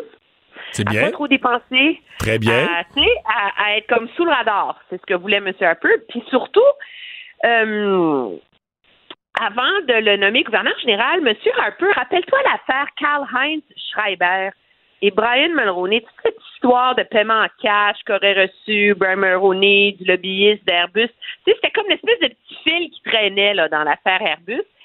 Euh, il y avait eu beaucoup de pression sur M. Harper, puis à l'époque, M. Harper avait eu l'idée de demander à David Johnson de dessiner le mandat d'une éventuelle enquête publique. Parce que c'est toujours le problème d'un gouvernement qui nomme une enquête publique, c'est que là, après ça, on lui reproche d'avoir euh, dessiné le mandat pour le satisfaire, sa façon d'affaire. Rappelle-toi, M. Euh, Charret, comment il avait été euh, critiqué pour sa première mouture du mandat de la commission Charbonneau. Donc, à l'époque, M. Harper avait demandé à David Johnson de délimiter et de définir le cadre de l'enquête publique sur l'affaire Karl-Heinz Schreiber-Mulroney. Et euh, c'est ce qui avait donné la commission Olifant, que, dont personne ne se rappelle, mais euh, qui avait quand même fait son travail dans les règles de l'art. Donc, il a une expertise là-dedans. Il s'est déjà penché sur le problème de comment tu fais une enquête publique qui est circonscrite, qui pose les bonnes questions euh, et qui va pas comme s'étendre dans un exercice qui dure 50 ans puis qui coûte 500 millions. Là, Alors, c'est un très bon choix, mais mais c'est que c'est là qu'on n'en sait pas vraiment plus. Parce que le gouvernement maintenant va s'asseoir avec lui, tu comprends, pour définir son mandat avec lui. Alors, est-ce que M. Johnston va faire enquête? Est-ce que M. Johnston va juste consulter les enquêtes qui ont déjà été faites? Est-ce que M. Johnston va travailler avec, par exemple, le comité des parlementaires sur la sécurité publique pour qu'eux lui fassent des recommandations? Alors, on ne sait pas où il s'en va. Comprends-tu? Fait qu'on a comme, on a nommé un pilote, mais on ne sait pas quelle auto il va conduire. Puis on ne sait pas pendant combien de temps non plus parce qu'il n'y a pas d'échéancier. Donc, est-ce que M. Johnson, a un mois pour accoucher d'une réponse? Une enquête publique, pas d'enquête publique, une enquête judiciaire, ou tu sais, il y a plein de formules euh, qui s'offrent à lui. Est-ce qu'on lui donne un mois pour le faire ou il va prendre six mois pour le faire? Alors, tout ça fait en sorte que on est encore dans la grande opération euh, achetons du temps, mais moi je vois pas comment ça va euh, calmer et satisfaire euh, l'opposition, surtout dans le contexte euh, du filibuster surréel euh, dont on est témoin en ce moment au comité euh, parlementaire pour forcer la comparution de la chef de cabinet, M. Trudeau. Oui, parce que ça, on s'en était parlé hier. On s'en était parlé, quoi? Il était, les, les parlementaires étaient à mi-journée ou plus ou moins à mi-journée dans leur journée de travail. Ils ont comme les libéraux ont continué comme ça à tuer le temps, à parler sans relâche jusque tard en soirée pour empêcher le vote, là. Ben, parce qu'initialement, le comité ne devait siéger que jusqu'à 6h30. Donc, 18h30. Donc, quand on s'est parlé, on était supposé arriver proche de la fin. Mais comme ça dure sans fin, puis que c'est quand même une semaine de travail parlementaire, je pense qu'on voulait pas forcer une autre rencontre du comité. Donc, le personnel de la Chambre leur a dit qu'ils étaient disponibles à rester jusqu'à 10h30. Pourquoi pas, mon ami? On s'amuse comme des fous! Alors, ils ont continué exactement jusqu'à 22h12. Et là, je peux t'épargner. Tu aurais dû voir le niveau de fatigue, de roll-ball, d'écœurement sur les visages de tout le monde. C'est comme, on peut-tu rentrer chez nous, s'il vous plaît? Alors, mais donc, techniquement, il n'y a pas eu de vote. Il y avait encore des noms sur la liste parce que dans un débat comme ça, tous les gens qui veulent parler peuvent parler. Donc, est-ce que ça, ça devrait reprendre euh, mardi prochain, techniquement? Mais on est vraiment dans une guerre d'usure là, entre les deux. Là. C'est qui, qui va lâcher la patate le premier. Là? Puis moi, je vois pas l'opposition lâcher le morceau. Là. Ouais, mais c'est. euh, ça va devenir pour les libéraux, là, faire des. On rit de ça, mais faire des discours d'une heure, une heure et demie, parler, parler, parler. Euh, il y en a- en a pas qui vont se tanner, qui vont dire regarde, là, on fait tout ça, on se fait suer des journées entières pour protéger la directrice de cabinet du premier ministre. Il va pas y avoir une impatience? Ben c'est ça, tu sais, il y a, il y a des filibusters où, où les députés sont prêts à le faire parce que c'est sur des questions. euh, tu sais, je vais donner un exemple, un filibuster qui dure pendant huit jours pour empêcher une loi de retour au travail. euh, dans le cas euh, Ouais, une bataille de travail. principe, là. bataille de principe. Le NPD se lève puis fait un filibuster pendant quatre jours. Ils vont être prêts à le faire. Là. Il y aurait la même chose euh, à Québec, une loi de retour au travail dans un an et demi. euh, c'est le bordel. Euh, Québec solidaire décide de se lever puis de parler pendant cinq jours. Ils vont le faire, les députés, puis ils vont y croire. Là.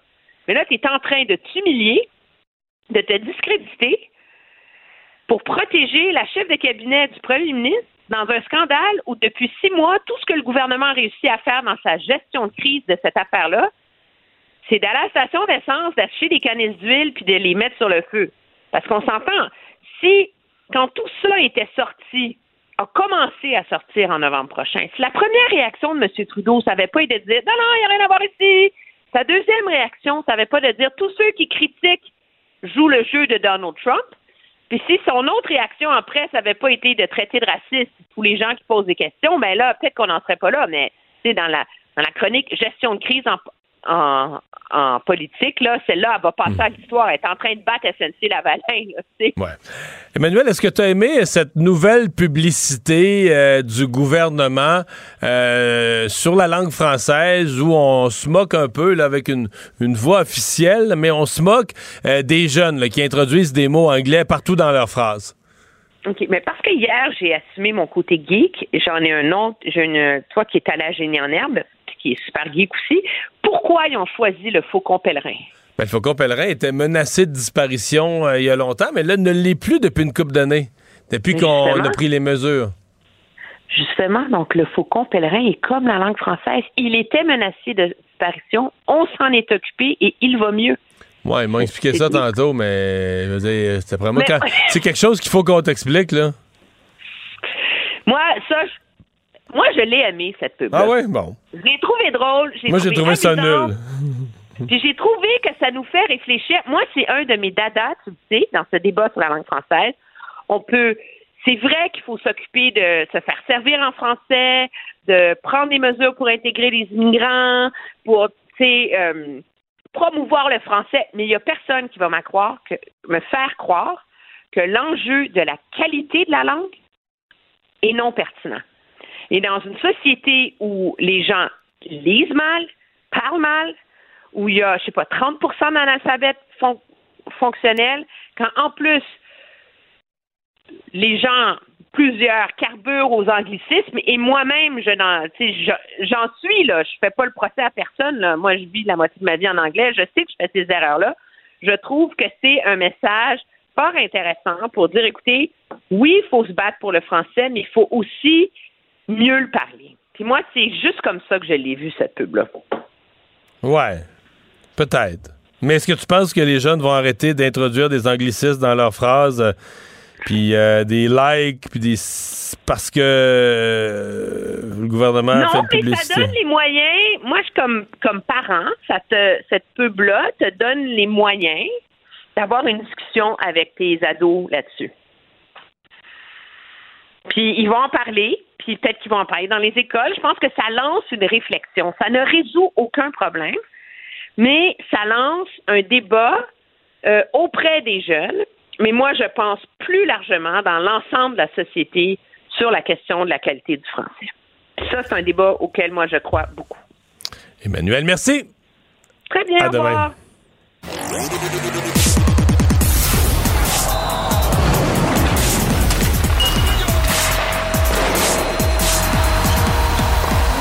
Jean-François Barry, un chroniqueur pas comme les autres. Salut Jean-François. Salut Mario. Alors décidément, c'est quand on pense que le Canadien, et ça nous arrive à chaque fois, on pense que le Canadien va avoir une soirée horrible, qu'il en a une bonne. Hey, vraiment. Faut Ben, dire qu'ils ont eu de l'aide hier. là. Euh, Ouais. Il n'y avait pas de gardien dans l'autre dans l'autre filet. là. Ça aide. On, va, euh, on va prendre le résultat, 6-4. Donc, Canadien qui a eu une bonne soirée de ce côté-là, mais on s'est fait dominer là, toute la soirée. là. Euh, ils ont pris les devants 2-0 en dedans de 5 minutes. Après, euh, oui, il a été faible, mais en même temps, on a fait des, des shots. Là, Non, non, veux dire, 4 ça- buts, quoi? 4 buts dans les 10 dernières minutes de la première période pour ramener ça de 0-2 à 4-2. Ça, euh, il y a eu quelque chose, là.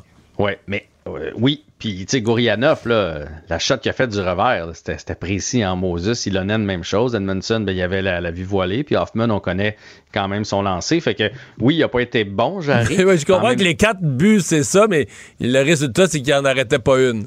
Exact. ça, aide, ça aide l'attaque du Canadien. Les gars en défensive à Pittsburgh n'étaient pas nécessairement brillants non plus. Par contre, à l'autre bout, Samuel Montembeau, puis ça, on le dit depuis le début de l'année, quand il est dans sa game, même s'il en a laissé passer 4, hier, il a fait des arrêts. Parce qu'à partir de ce moment-là, là, les Pingouins, là, à 4-2, dans la chambre entre la 1 et la 2, ils se sont dit, nous autres, on va aller chercher cette partie-là. là. Et là, là, ils ont grugé, grugé, grugé son revenu et ils nous ont complètement dominé. là. Le Canadien réussissait pas à sortir de sa zone. En troisième, je sais qu'on avait le match de la veille dans le corps, là, mais c'était pathétique de nous regarder. Reste que Anthony Richard est sorti de nulle part avec euh, une belle poussée, un beau lancer lui aussi. Euh, et on est allé chercher le match euh, 6-4 euh, finalement. Ce qui nous fait ce qui nous fait un ce qui ne fait pas de différence, on va se le dire. Nous autres, père gang, là, on fera pas les séries. Mais pour les pingouins, eux autres dans la chambre après. Ouais, parce qu'eux, ont besoin ben- des points, là. hein? ben Au oui, classement. parce que leur place en série est pas, euh, est pas assurée. Euh, si tu finis huitième, tu vas affronter, affronter Boston.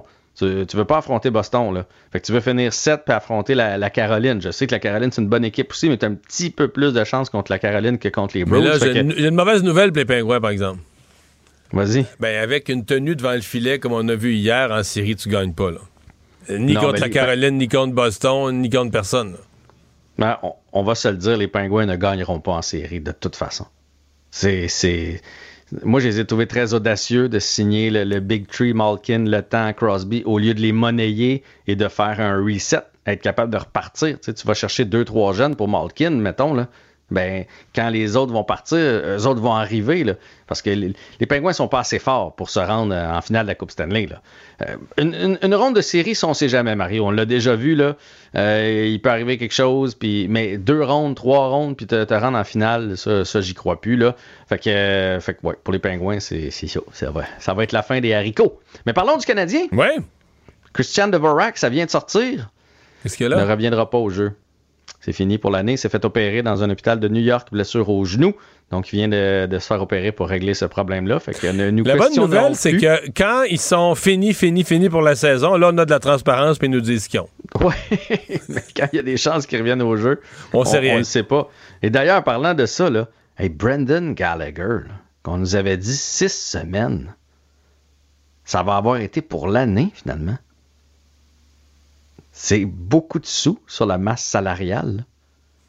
C'est un gars Il est qui parti quelle date, lui, autour du jour de l'an? euh? À la- ouais, à l'entour de Noël, là, dans ce coin-là. Fait que, tu sais, janvier, février, mars et la mi-avril, sans ton, sans ton Brandon Gallagher. Enfin. Bon. Canadien parle de Jaden Ouais, c'est ça, c'est ça. Qui est-il? euh, défenseur? C'est un excellent défenseur qui joue pour les Huskies de l'Université euh, Northeastern. On entend beaucoup de bien de ce défenseur-là, là, de ceux qui suivent évidemment les recrues et les, les joueurs qui appartiennent aux Canadiens de Montréal, le vantent euh, continuellement. Puis ça se jasait depuis un petit bout de temps. là. Je lisais ça, il va se passer de quoi avec Struble.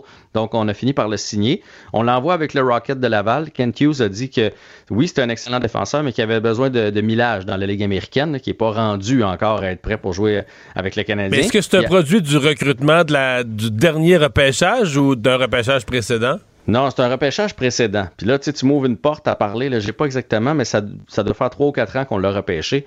Ça, là, c'est un des problèmes de la Ligue junior majeure du Québec et de, de tout le hockey canadien. C'est quand tu te fais repêcher puis que tu as joué dans la CH CHL, tu as deux ans pour te faire signer par les équipes.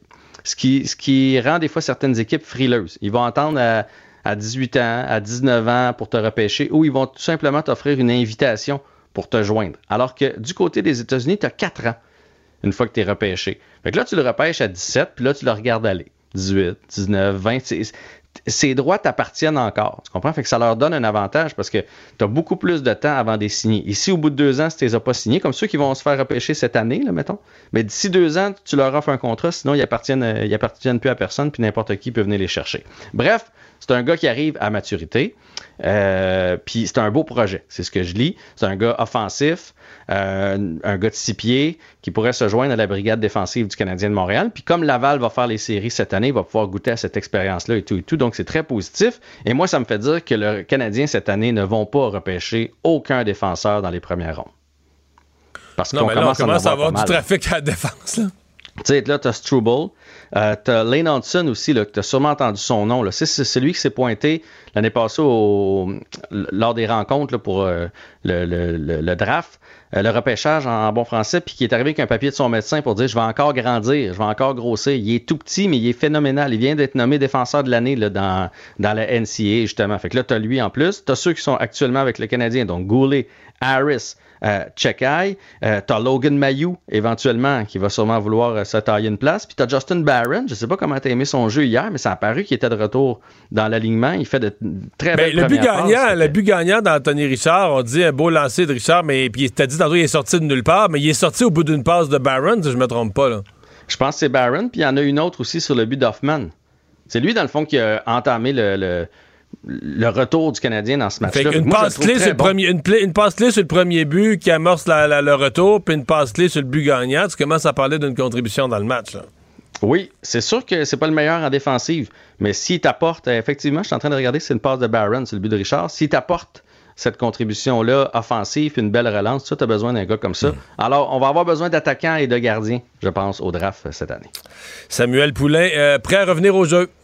Ouais, Samuel Poulain, qui avait quitté, on savait que c'était pour des raisons euh, personnelles, qui a, qui a fait un beau message aujourd'hui. Il a annoncé donc qu'il revient. Il est parti au Penguin Pittsburgh. Il va se, se rapporter à Wilkes-Barre, qui est, euh, qui est le club école des Penguins de Pittsburgh. Et dans son message, là, il a expliqué qu'il a pris du temps pour, pour lui et tout et tout.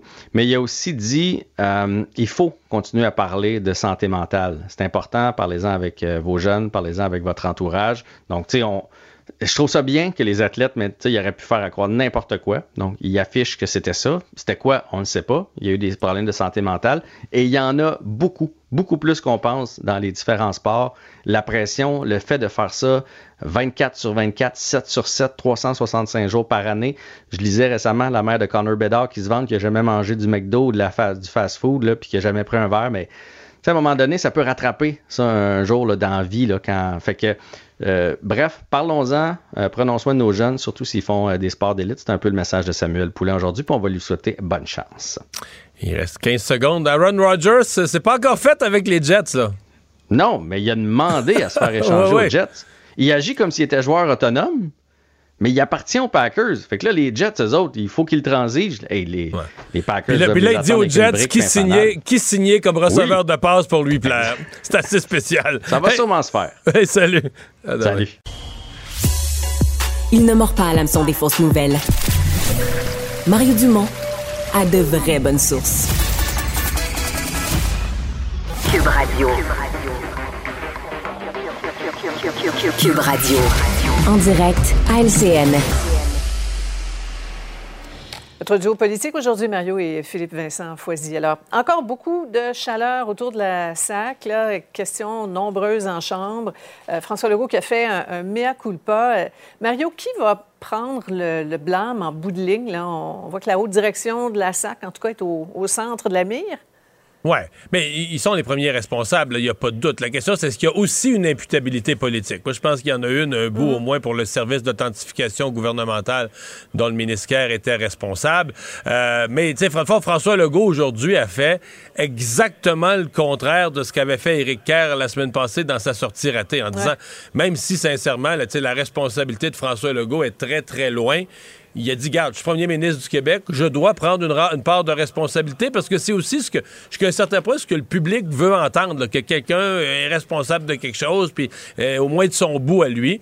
Euh, bon, en même temps, on comprend, là, c'est, plus aussi pire que c'était. Les problèmes se règlent à la SAC, en tout cas pour une partie, mais l'opposition, il y a euh, dans l'opposition une volonté de, de coller cette affaire-là au gouvernement parce que l'opposition vit une frustration, un gouvernement un peu téflon, puis qu'il y a des problèmes, les urgences etc., mais que le gouvernement s'en sort toujours puis que ça ça affecte pas. Et là, on se dit, il y a eu une crise à la SAC et il faut vraiment coller au gouvernement, à la CAQ, une responsabilité euh, politique pour les problèmes. Oui. Euh, Philippe Vincent, le ministre Kerr, lui, qui a été qualifié de, simple conseiller hein, dans, tout toute cette histoire-là par le, le, premier ministre, qui a un petit peu pris le, le mort aux dents aujourd'hui après une question de l'opposition solidaire. On écoute un extrait. Ma question était simple. Quel conseil il a donné durant les quatre dernières années et lesquels n'ont pas été suivis? La réponse du ministre. Madame la Présidente, je veux dire, à lire sa question comme un automate, c'est lui qui a l'air d'un mauvais programme informatique, là.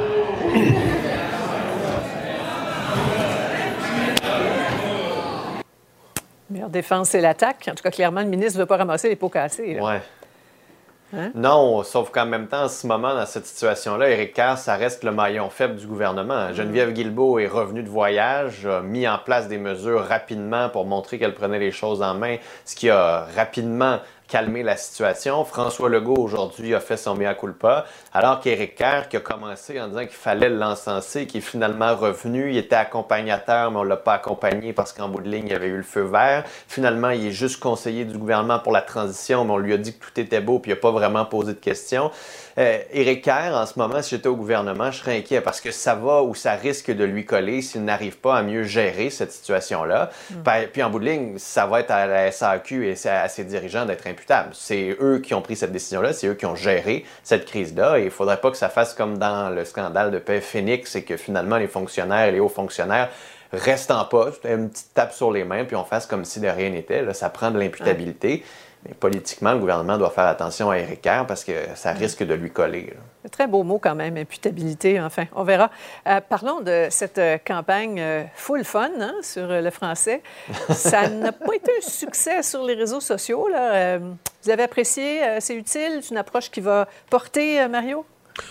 Moi, j'ai pas trouvé ça bon du tout, euh, si on me le demande. Ça ne veut pas dire que j'ai raison, j'ai peut-être tort. Moi, j'ai bon, deux affaires. Euh, moi, si on me demande là, ce qui. Je suis très inquiet pour l'avenir du français, mais si on me demande ce qui m'inquiète, le fait que les jeunes insèrent beaucoup d'anglicisme, je le sais, là, je l'entends, euh, dans leurs phrases.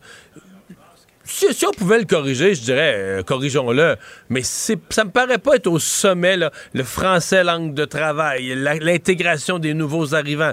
Je trouve qu'il y a des zones plus sensibles que celle-là. C'est mon impression. Mmh. Deuxièmement, sur ce phénomène précis de comment les jeunes parlent, je suis pas certain que la, la, de toute façon la campagne atteint sa cible. J'ai l'impression que ça passe, euh, ça passe un peu dans le beurre. Ça fait que euh, je suis pas très, euh, je suis pas très impressionné. Vincent, est-ce que ça, ça vaut l'investissement d'un demi-million?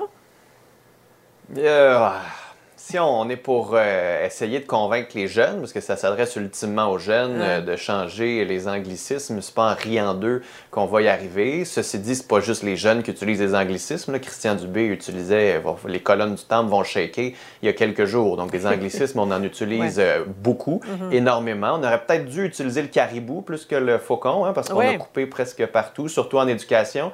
Après ça, on se demande pourquoi le français est en péril alors qu'on coupe à l'école notamment. Donc, c'est un problème plus structurel ici auquel il faudrait s'attaquer. Euh, mais bon, on en parle. Ça peut être réussi pour ça. Peut-être que dans les maisons ce soir, il va y avoir des discussions sur les anglicismes. Et peut-être que quand on va penser ou dire un anglicisme, on va avoir l'image du faucon en tête. Puis qu'on va y réfléchir un petit peu. Mais on ne s'attaque vraiment pas au fond du problème sur le français et sa survie. Je suis curieux de savoir ce que des Français euh, pourraient penser de la campagne en, question. Euh, on va terminer avec le dossier. Comment? Comment? C'est tip-top, euh, du coup. oui, du coup, c'est sûr. on va finir avec le dossier de l'ingérence chinoise dans, nos élections. L'éminent Canadien, le rapporteur spécial, a été nommé. Mario, c'est un, un, choix judicieux, David Johnston? Oui, la personne, c'est un choix judicieux. Je, en fait, je crois plus ou moins au concept de rapporteur spécial. Ça reste pour moi assez, assez compliqué, cette affaire-là, puis qu'est-ce qu'on vise vraiment, sinon gagner du temps. Mais oui, mais j'ai beaucoup de respect pour M. Johnson. À mon avis, c'était euh, l'un des meilleurs choix que pouvait faire Justin Trudeau. Ça reste euh, bizarre, le mandat. Quel est le mandat? On connaît pas la durée, on connaît pas exactement euh, qu'est-ce qu'on attend. On, semble dire que M. Johnson, on va lui demander de s'asseoir avec le gouvernement, mais là, ce qui est, est rapporteur spécial, enquêteur, va sur le terrain se faire sa ou est-ce qu'il arrange un mandat avec le gouvernement? C'est là, c'est dans, dans, le mandat que je reste avec beaucoup de points d'interrogation. Mm-hmm.